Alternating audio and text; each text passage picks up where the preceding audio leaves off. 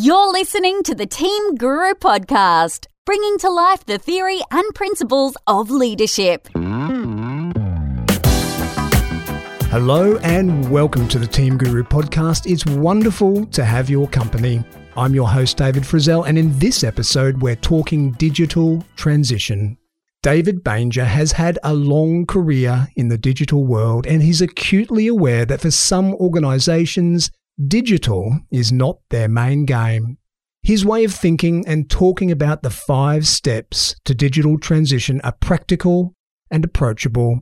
David is one of many Aussies who found themselves living and working in London for a long time, and his transition back to living and working here in his native Australia is a fascinating story in itself. It's all here. I hope you enjoy my conversation with David Banger.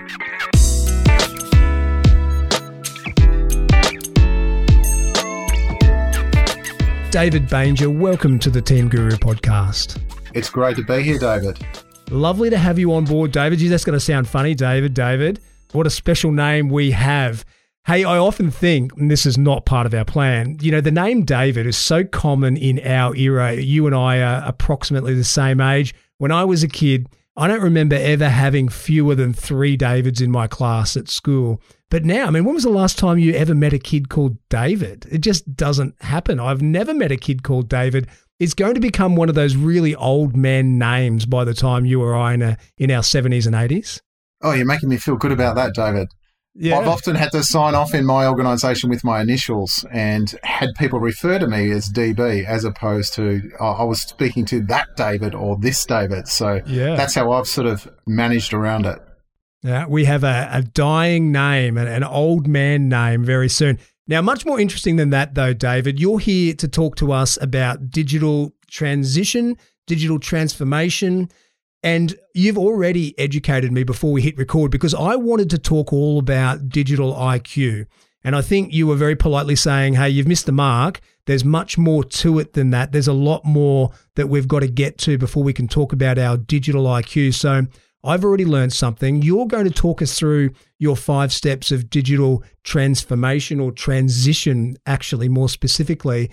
But before we get to that, I'd love to hear about your journey to the digital world and, and your journey to the depth of understanding that you have about everything you're about to talk to us about?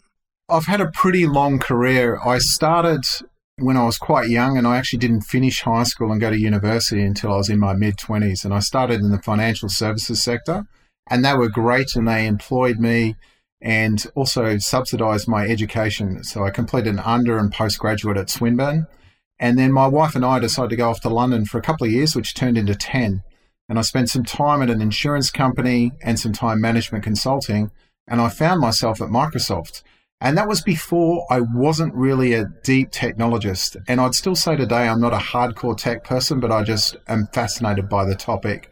And lo and behold, 10 years ago, after four or five years at Microsoft, I returned back to Australia and spent some time at KPMG, John Holland as a CIO, and most recently I was at the Commonwealth Bank as a digital executive there. And for the last two years, I've actually just been doing my own thing, which is what I've always wanted to do. And a great mentor of mine said to me, David, your 20s are for getting yourself educated, your 30s are for generating and gathering some experience, and your 40s are for harvesting that. And I'm really in the stage of harvesting my career and continuing to learn right throughout it. Yeah, that's a nice story. 10 years in London, you're probably not the first Aussie who thinks they're heading over to London for a year or two and ends up being there a decade. How did you enjoy your time in London? Look, I was, by the time I left, I was well and truly entrenched in London, and it was the hardest thing to leave both London and also my role at Microsoft, which I, I love both. But our eldest daughter was about to start primary school, and my wife just felt really, really strongly to come back home. And so mm. we, we returned home and we'd sort of set ourselves up with some other goals. We had an old house that we wanted to renovate, and we did that whilst I looked for the right type of work. And I've been fortunate when I've come back as a former Swinburne alumni. I've been involved in the university now for five years. I lecture there. I sit on the business school board there, and I'm chairing another board as well for the school. So it has has its benefits in coming back, and it's also much easier, I think, to start a business in your hometown. It just, some things feel really familiar. you know, that, that's such a common story that you have disproven the idea of an Australian or anyone else going to London and starting their career as a kind of a, you know, in their 20s or even 30s, and they get entrenched there to the point where, and I know a number of people in this situation who they, they really think there is no role for them back in Australia doing what they do. You know, that's such a common kind of, I'd love to come back home, but I could never do what I do here back home. Did you ever have that kind of challenge in your mind? You've obviously come back to Australia and created your own world, your own little empire. But was there ever a thought of that? Australia's not big enough for me now that I've been kicking it around in London? David, we could have a whole podcast on this. I absolutely agree. And I also think there's a repatriation problem hmm. because your lifestyle in London and the way I was working in London, my boss was based in Munich. I lived in London. My peer group was scattered across Western Europe and the Middle East. And it wasn't uncommon for me to fly out of London one week into Paris, another week into Munich, and then into Stockholm or to Dublin. And when you've been in London for 10 years, that actually just becomes the way of life. And then occasionally I'd be off into North America and other parts around the world. And I think you suddenly realize when you come back to Australia that you need to invest the time in establishing some really good business relationships here but the benefits of when I left Australia in 2000, 2001, and when I came back in 2010 is that we had this wonderful phenomena called social media. And it was so much easier to remain connected with people. And I still have some very, very good friends that are former colleagues that I've become very, very friendly with over social media. And we remain very much connected internationally now. So I think it has been different. I think the challenge around coming and returning back to Australia is you need to set your expectations on what you can give somebody as opposed to what you would like to receive. And I'm all about service and identifying those things that could be of value to others as opposed to this is what I've done, this is where I've been, and, and, and this is what I, I want to do. And I think there's a little bit of a mindset shift. And I think anybody who repatriates from overseas has to go through that. Mm, that's a really interesting way of talking about it. Not about what you're going to get out of coming back to Australia, but what you can give when you do. It's a very interesting topic, and of course, that you know, as you rightly pointed out, there's a whole conversation in that. You know, what you know, what if anything, we as Australia lose to London when people go off on their two-year jaunt, and and 15 years later they've had a family and they're you know they've got a massive career there that they don't think they can have here in Australia. It's a very interesting one, and as I mentioned, there's a, a number of people in my life who fit into that category. Now, let's get down to this. Let's talk about the five steps to digital transition. But before we do that, I'd love for you to explain to us the difference between a transition and a transformation and why you're so careful to talk about transitions. I'm really careful to talk about transitions. There's probably a couple of things. If we look back on some research, and most recently in 2018 from McKinsey, we found that those organizations that they surveyed around digital and their transformations, only 16% achieved their stated objectives.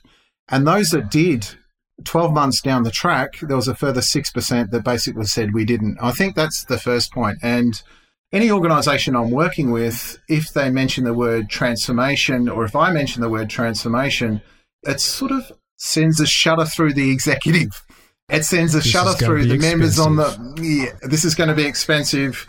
I know these things fail, and this could be the last thing that I sort of do. So when I started writing my book and I started really thinking about this in my business, is that I'm a big believer of building capability within the talent of an organization and then looking at that capability to be the platform, not only for that one event, but it's a muscle that has been curated that can actually be used for ongoing events within that organization. And I think digital is just one of those things.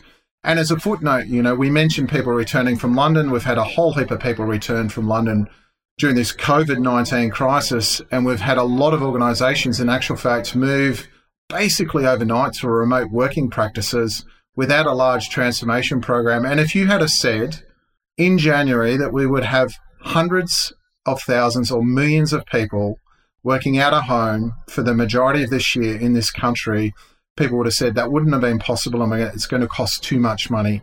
And we've been able to do that because there's been a burning platform and people have quietly transitioned to some practices. And not everything has been perfect. I know that. And I know that there'll be some people listening to this podcast and they'll be talking about flaky internet connections. They'll be talking about not having an end to end sort of application enterprise experience, maybe in a remote location. But the reality is they've found a way. And often, sooner rather than perfect, I've found within some organizations is the best way to move forward. Mm, we certainly have learned that lesson. You're so right. If someone had have said to us midway through 2019, okay, you need 80%, 70%, 50%, whatever it is, of your workforce working from home in March next year, what are you going to do?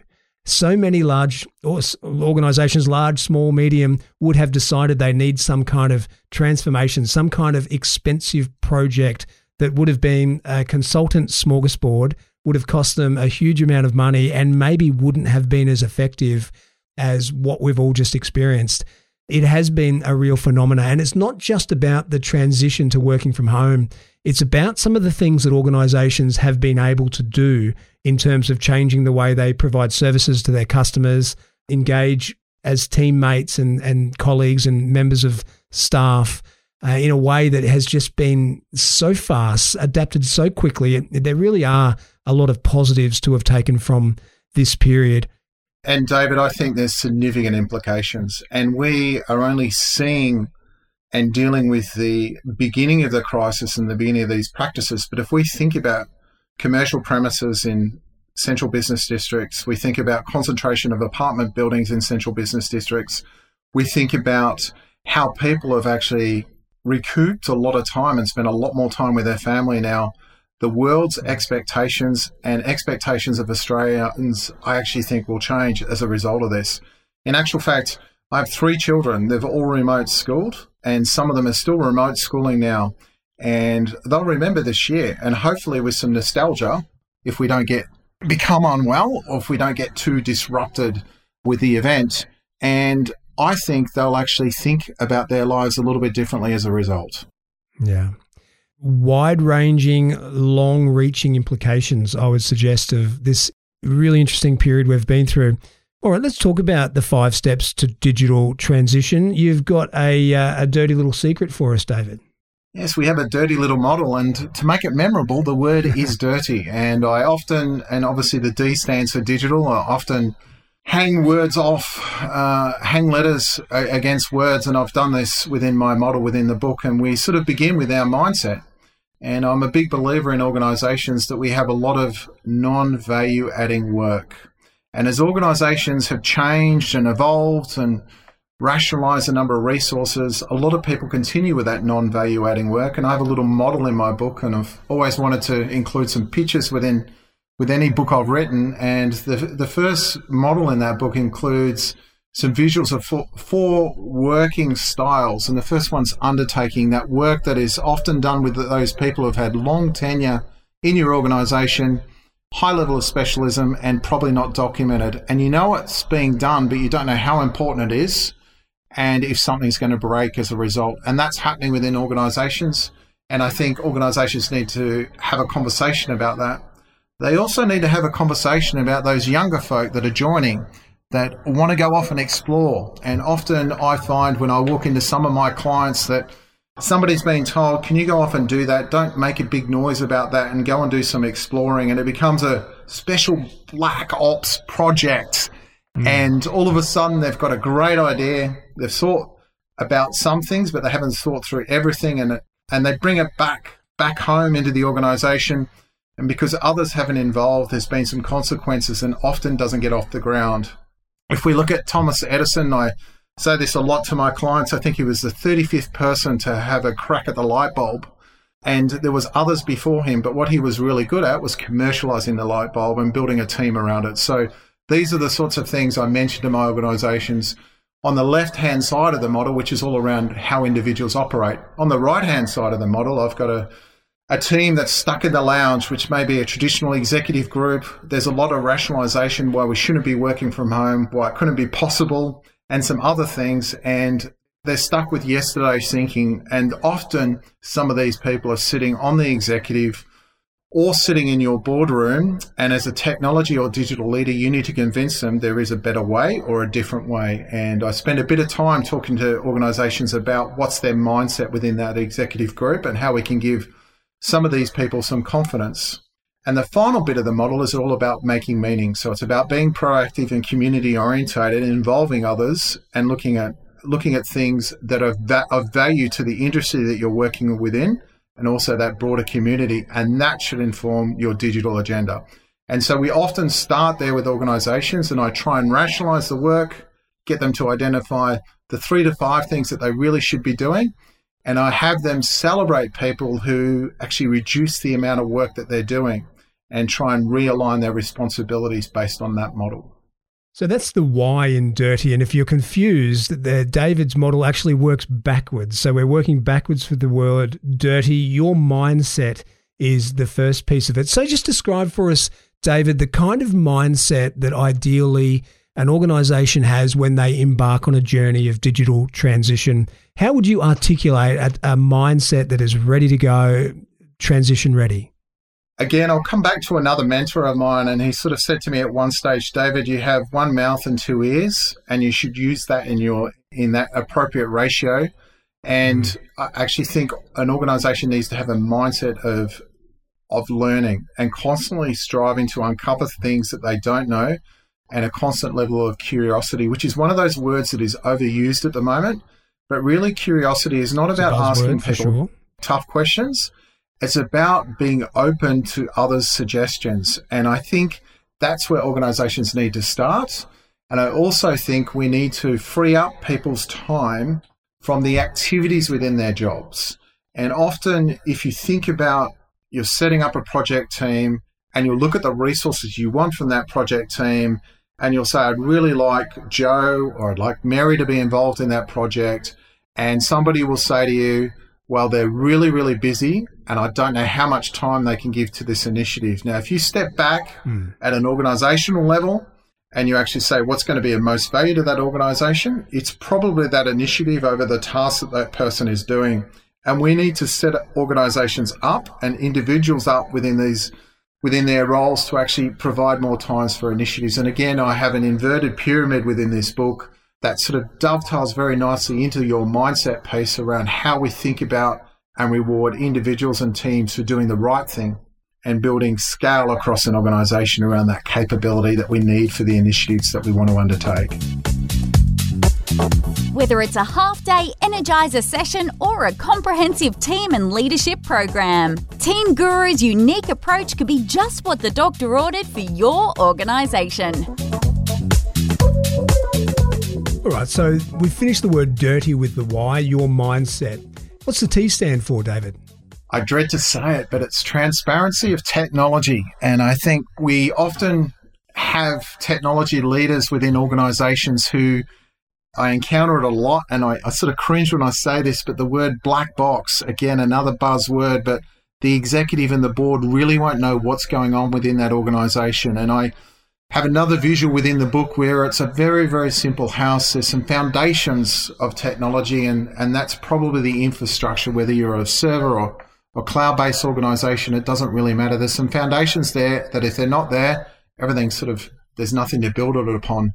And then there's a broader network. And as we know, working at this point in time, you know, we're dependent on networks that are external to our organization, and we need to make sure that they enable our people within that network and operating within our organization to access the applications and data sets. And obviously, security is paramount. Now, many of the CIOs get caught up with when I'm working with them, they'll talk about the detail and the data from a volume perspective or throughput perspective, and the executives will sort of glaze over in their eyes as they sort of hear this language and they hear the volume of data or they hear about megabits per second and all this sort of language. And I, within the book, I've said to people, we really need to simplify it around some core capabilities that your organizational needs and looking at, you know, what is your current performance? What is the required performance? And how are you going to close that gap? And having dialogue with your executive group and with the board around the investment to close the gap. And that can be around data. It could be around security. It could be around a people capability that you need to boot, move, where you see a lot of organizations now are reducing their infrastructure, traditional server management capability, and employing data scientists and data capability and looking at where you're going to invest. And a lot of organizations get caught up in the complexity of the technology and are unable to simplify this and they need to make it really transparent. I think that's important for any technology leader who's about to embark on a digital journey to actually have that conversation with the exec and with the board and to be a participant because otherwise there is a risk that it will be sitting outside of the technology team and you may just be an, a bystander rather than a key contributor. But how do you, if you're someone leading a worthwhile program in a large organization, how do you stop your exec from glazing over when you start giving them the numbers or telling them the detail about the tech that we're bringing on board? How do you get an exec that have got their view across the entire organization to really buy in, understand, spend time talking about technology so they truly do get it and can advocate for it and understand what they're buying? The leaders that I'm working with, and you know, often my phone will ring, David, and it'll be from somebody who says, We need help with our technology strategy. And I've said this to others that I've spoken to on podcasts and in, various sections of the media. But I'll arrive at that organization, and in actual fact, the technology is not that bad. There's always some things that we can improve, but the relationships are broken. And the relationships with the executive or with the board have been broken because there's either been something that hasn't gone that well or there's been a lack of transparency. And I always say to people, what's your elevator pitch? In actual fact, if you're sitting out in a coffee store and somebody walks by to say hello and ask what you've been up to, this is the current situation this is what I'm being involved in, and here's the outcome. And I really spend a lot of time with these executives in talking about that. And then I say to them, that's like opening a door. I said, if you can be very, very succinct with that, I said, then you can actually put together your agenda. And I like to use visuals, and I'll use a lot of visuals with my clients that are in my book and to actually talk about where things are at as on a simple dartboard, what we need to uh, lift that capability up to. And then I'll have a dollar effort amount beside that. And then I'll provide the executive with choice. And I think it's really important that technology leaders sometimes come across as that they know the answer, but nobody under, understands.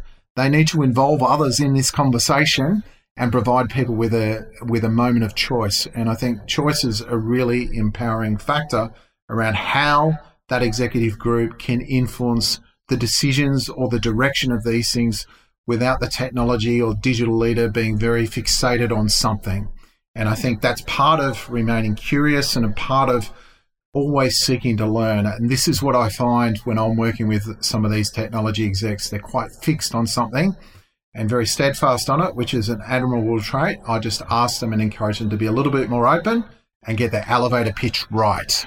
We're talking to David Banger, who is telling us all about his five steps towards digital transition.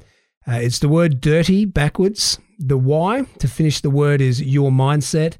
The T is about technology and being transparent about our technology. And the R, David. Well, the R's about being relevant. And within this, I sort of fold in risks. And I think any organization at this point in time is going to be talking about risks and is going to have to manage their executive on the journey of how they are mitigating the potential issues that may happen within an organization.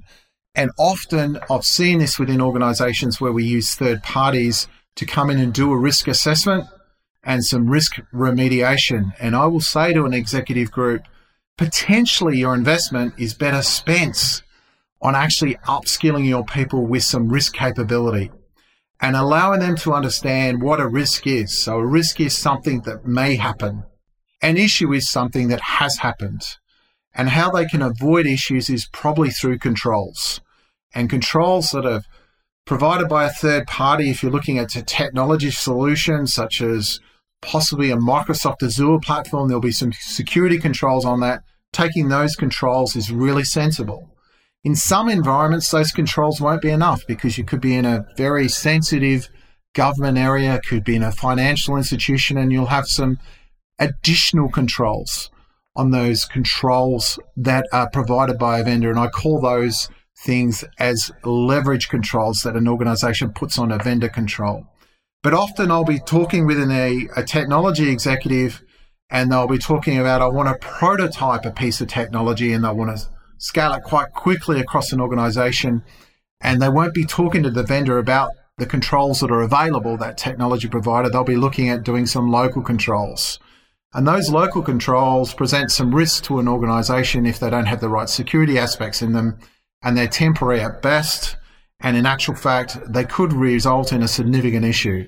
And so when you start to structure this sort of dialogue up around building that risk capability, having a common language within an organization, and allowing people to be more risk aware and risk capable, as opposed to potentially forensically reviewed by external third parties, I think that really changes the capability within an organization. And that's what I say to a lot of my clients when they talk to me about what digital investment we need to make across the broader organization is I'd say you want to make your people digitally aware, but you also want to make them exceptionally risk aware and how they can mitigate those risks because the decisions that they make on the ground or today could potentially help avert a significant issue down the track.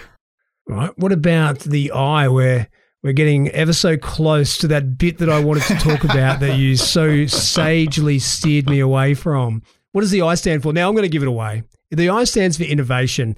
And here's your challenge, David. How are you going to tell us about innovation without us feeling as though we're being beaten over the head with a term we've heard so many times before. And essentially, we're being told to be be more clever, work out a way to do what you do that's never been done before. So it's awesome and you add value to your company. Well, the first thing is I don't like organizations who have values of innovation because the moment you sort of set something within an organization, it, it tends to alienate a population, right? It just, people just want to rebel. They want to do something different. So I, I try not to talk about that what I try and talk about is the different types of employees that you'll have within your organizations and providing with a, them with a platform to actually get involved. And being involved within the organization, for many employees, they won't be building the next piece of software or the next iPad or looking at an electronic car and a, a sort of ecosystem that's environmentally friendly around that. But they can add a lot of value around simplifying tasks as I said earlier, looking at the things that are within their job that they potentially don't need to do, looking at how they can standardize some process across an organization. And people say to me, and I get phone calls, oh, we really want to be the Uber of our industry. And I sort of say to them, you understand that Uber is dealt with a greenfield site, not a brownfield site. And what they were able to do was standardize a process around capturing and a customer, enabling them to coordinate a ride whether it's booking it, you know, flagging it, whatever it is on an application, and then provisioning that service in a standard way. Can your business actually do that? Probably not in some instances, but they can definitely standardize a lot more process. And then I talk to them about what is the data within their organization. And again, organizations get often caught up with the vastness of the data. We've got X terabytes of data. And I say to them, how many insights have you gleaned from that data? And in actual fact, who are the people on the ground that can connect those insights? I was working with one client that had exceptional safety data. It was fantastic. They were green on everything. But the reality was they were still having incidents when they were reviewed externally on the ground. And we found that that data wasn't necessarily reflecting the truth.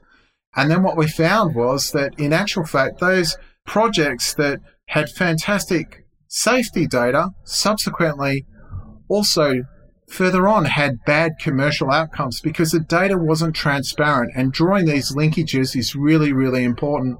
And then I think you've got to think about who within your broader ecosystem uh, are the partners within that you work with that you could actually get involved or who could inspire you to do some of these things and building a community between some of your employees and some of these external parties will be really, really helpful. The other piece that I talk about is what is your dream? And I meet so many organizations and their vision and mission statements could be substituted for one another. And I don't use the word innovation, but I also I use a great example. If we think about Tesla, they've had a view for the last 10 to 15 years to be the world's provider of electronic vehicles in, and provide transportation in a really environmentally sensible way. And I say to them, what is your bigger vision and how are you going to galvanize your employees around that so they believe in something and looking at the selected partners and some of your key employees that could achieve that. And that's when the things start to sort of come together for people. And what I've found is that it's often answering that vision question in the Tesla sense with the example, is actually the hardest piece of work that we've got to do. And I think a lot of organizations in 2020 will be relooking at that vision piece. They've moved to some internal digital practices. They have probably some temporary customer sticky tape digital provisioning online services that actually truly need to evolve. And that's where they're going to have to spend their time. And it's probably going to be with a couple of their key employees.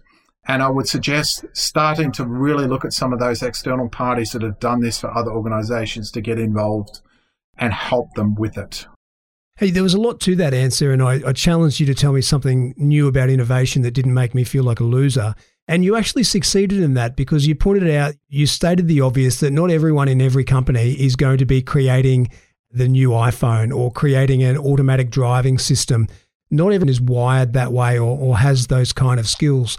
But everyone in an organization can work at making us more efficient at doing the things that we do, whether it's through standardizing processes or looking for different efficiencies, just looking for new ways of doing things innovation doesn't have to be a high tech solution to something. It can just be a smart way of doing something, a smart new way of doing something. I like that. Very good. All right. Now we're at the big D, David. We're at digital. Now that it seems like such a broad word that encompasses everything. What place does it have on your five step process? Tell us all about digital. And I'd love, John, as I mentioned earlier, I'm I'm fascinated with this concept of digital IQ. I think digital's made up, and I spent the best part of the last five years as a CIO and as a digital executive at one organization. And in the in the 12 months that I wrote the book, I, I read so much. I was a digital junkie. And I read so much, and I've sort of distilled it down into three things that I think executive groups need to understand. And I call it the MAD model, which includes the words market, digital and differentiation. And what I mean by the market is that there was a great piece of research. An external partner I worked with many years ago when I was working in the insurance industry, a guy called Theodore Modis. Before it became fashionable, and everybody knows this term now, it's called the S curve. We all know it, we've all heard it, and we're all, where are we on that S curve? But Theodore used to come in and speak to us and talk about you have different stages of your market and you need to treat them differently. And this is what the S curve is really about. At spring, you have some early interest. In summer, the market is maturing. In autumn, the market has matured and is changing. And in winter, that could be the end of the market. And I think organizations need to step back and actually not think about where we're going to go digital, but actually look at what product or service they have and what stage is that in market.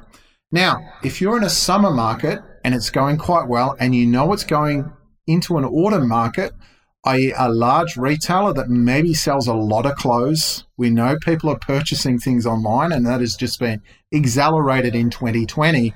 Is actually looking at how you can take that investment that may have been in bricks and mortar and actually put it into an online servicing proposition to your customers. And I can honestly say, late last year, I was sitting in front of a retailer and actually saying I would be closing stores and investing in your online experience if you want to go digital. Now, hindsight's a wonderful thing, but if they had have embarked on that a little bit earlier, maybe some of these organizations wouldn't have the implications that they've had to date. So that's that's the first piece. And I think really being able to get some forensics across what your product and service is and thinking about what stage is it in market. And I say to people for spring items, what you need to think about is where your customers are interacting where people are interacting or where you have data on their interaction is possibly where there is some value that can commercialize things. So I'll give you another tangible example. The first thing that Amazon went to market with was books.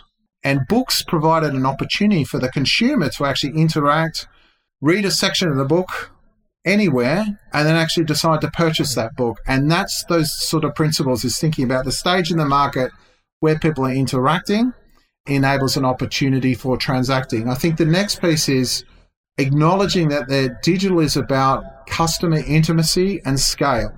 So again, an overused example is Uber. Uber, if you're a member of Uber, probably David, you and I are, they actually know where we live. They know our preferred locations. And in actual fact, they have our credit card details. And it doesn't matter if in 2019 when we got off a plane, whether in London, whether in New York, that we could actually take that service. And it was very, very easy. So there was a level of intimacy there where I lived, but in actual fact, it was global scale. And organizations need to think about that. And they need to think about what are the products and services probably in spring and summer that they could take and have that customer intimacy and looking at that global scale. And the third thing is differentiation. And I think differentiation is the bit that organizations really, really struggle with. And, you know, where we live in our part of the world, we are probably not going to have products and services that are going to be the cheapest cost. That is just something that, you know, our society, our broader community will not, will not probably tolerate. But based on what we're seeing in 2020 is that there is a large expectation around Australian made, Australian owned, and organizations. There is a trend, and I'm working with two of them at the moment around insourcing and returning to shore, offshore services. There is probably something in that that organizations can differentiate within Australia. I think brand is no longer relevant. So you need to really make sure how your product or service is different to those that were in the market. It could, it could be a better quality and it could actually uh, be more expensive, but being really explicit around where that quality is and why it is more expensive. Unfortunately, a lot of organizations think about our employees is our differentiator, and I love people. Uh, you know, the first four steps of this model is all about getting people involved and working with people. But a really interesting statistics China have more engineering graduates every year than we have engineers in Australia. The reality is, on a people capability basis, we were not going to be able to compete with some of those international countries. And so we need to look at okay, employees are important, but have we got them working on the right thing? I think the other thing that organizations that I really like to work with that I've found is that niches are good. You know, I'm working with a property business, they're looking at how they can make buildings smart. They're not looking at how they can make smart precincts, they're actually really focusing within their buildings, looking at the assets within that building and looking at how they could potentially reduce the cost of maintenance through actually more predictive analytics on that, that piece of equipment, that asset in the building, rather than looking at setting up a smart precinct. So I really like those sorts of things. I also like partnering as well. And I think, you know, partners are something that could be important.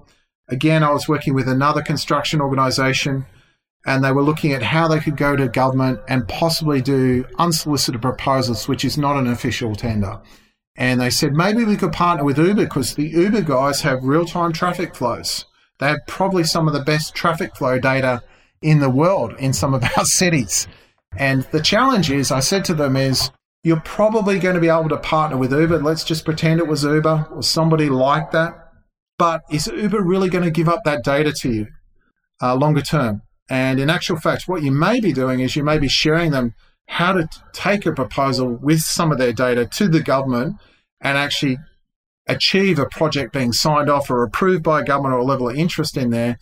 And they may not be a competitor today, but 12, 24, 36 months from now, in that process, you've actually created a competitor. So I think that's really, really important. And these are some of the factors. There's a couple of others that are really important for the consumer that we can touch on after some more of your questions, David. Well, actually, David, we are very quickly running out of time. So if you want to give us just the highlights of those and uh, before we, we're forced to sign off. Okay. Well, there's probably two things. I think the first thing is for any organization, if you're in a market and you're the only organization in that market and it's an easy market to enter, happy days. That potentially is is a good thing initially, but ultimately that market could actually be flooded by competitors. So actually having a competitor is good, and then understanding if it's difficult for people to switch. So if you look at an EFTPOS system or if you look at a mortgage it's a big effort to switch your mortgage and you're probably not going to do it mm. every six or 12 months. So thinking about those scenarios where there is a high effort to switch and then thinking about, and I love using this example when I give my keynotes, I say to them, your telco provider, being it, you know, some of the large telco providers that we have here, decides to no longer provide you with your preferred type of smartphone, whether you're an iPhone user or an Android user, they decide no longer to do it. Are you going to remain with that telco because of the coverage that they offer, or are you going to actually go where the smartphone is available on the telco? And that is a moment of truth for a lot of organizations. And if mm-hmm. they're in a partnering model or they're in an integrated supply chain and there's choices, and those choices need to be assessed to work out who truly owns the customer. So they're they're probably the final two points I'd like to conclude on. And again, a lot of the work within my book and that MAD model, you know, Theodore Modis, I just want to reference from his work on S curves 20, 25 years ago. There's Peter Weill from MIT around custom intimacy and global scale, and Duncan Simester, another MIT professor, who looks at these differentiation models that I've integrated into this MAD model within the back end of my book with a little bit of my experience. Well, I was going to say, and there's also David Banger who's created a fabulous model called Dirty, a memorable model. Your mindset, transparent technology, relevance, innovation, and digital. David Banger, I've really enjoyed our conversation. Thanks for coming on the podcast. Thanks, David. Pleasure to be here.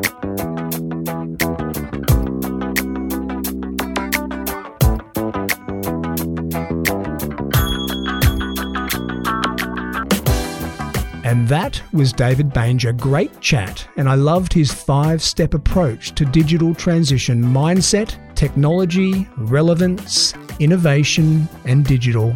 As always, I'll share the lessons I took from my conversation with David on the Lessons Learned page for this podcast. You'll find it along with the entire back catalogue of Team Guru podcasts on our website. That's teams with an S dot guru forward slash podcast. Connect with me on Twitter, Facebook, SoundCloud, or LinkedIn, and join me for the next episode on this, my mission to bring to life the theory and principles of leadership. This is David Frizzell for Team Guru. Bye for now.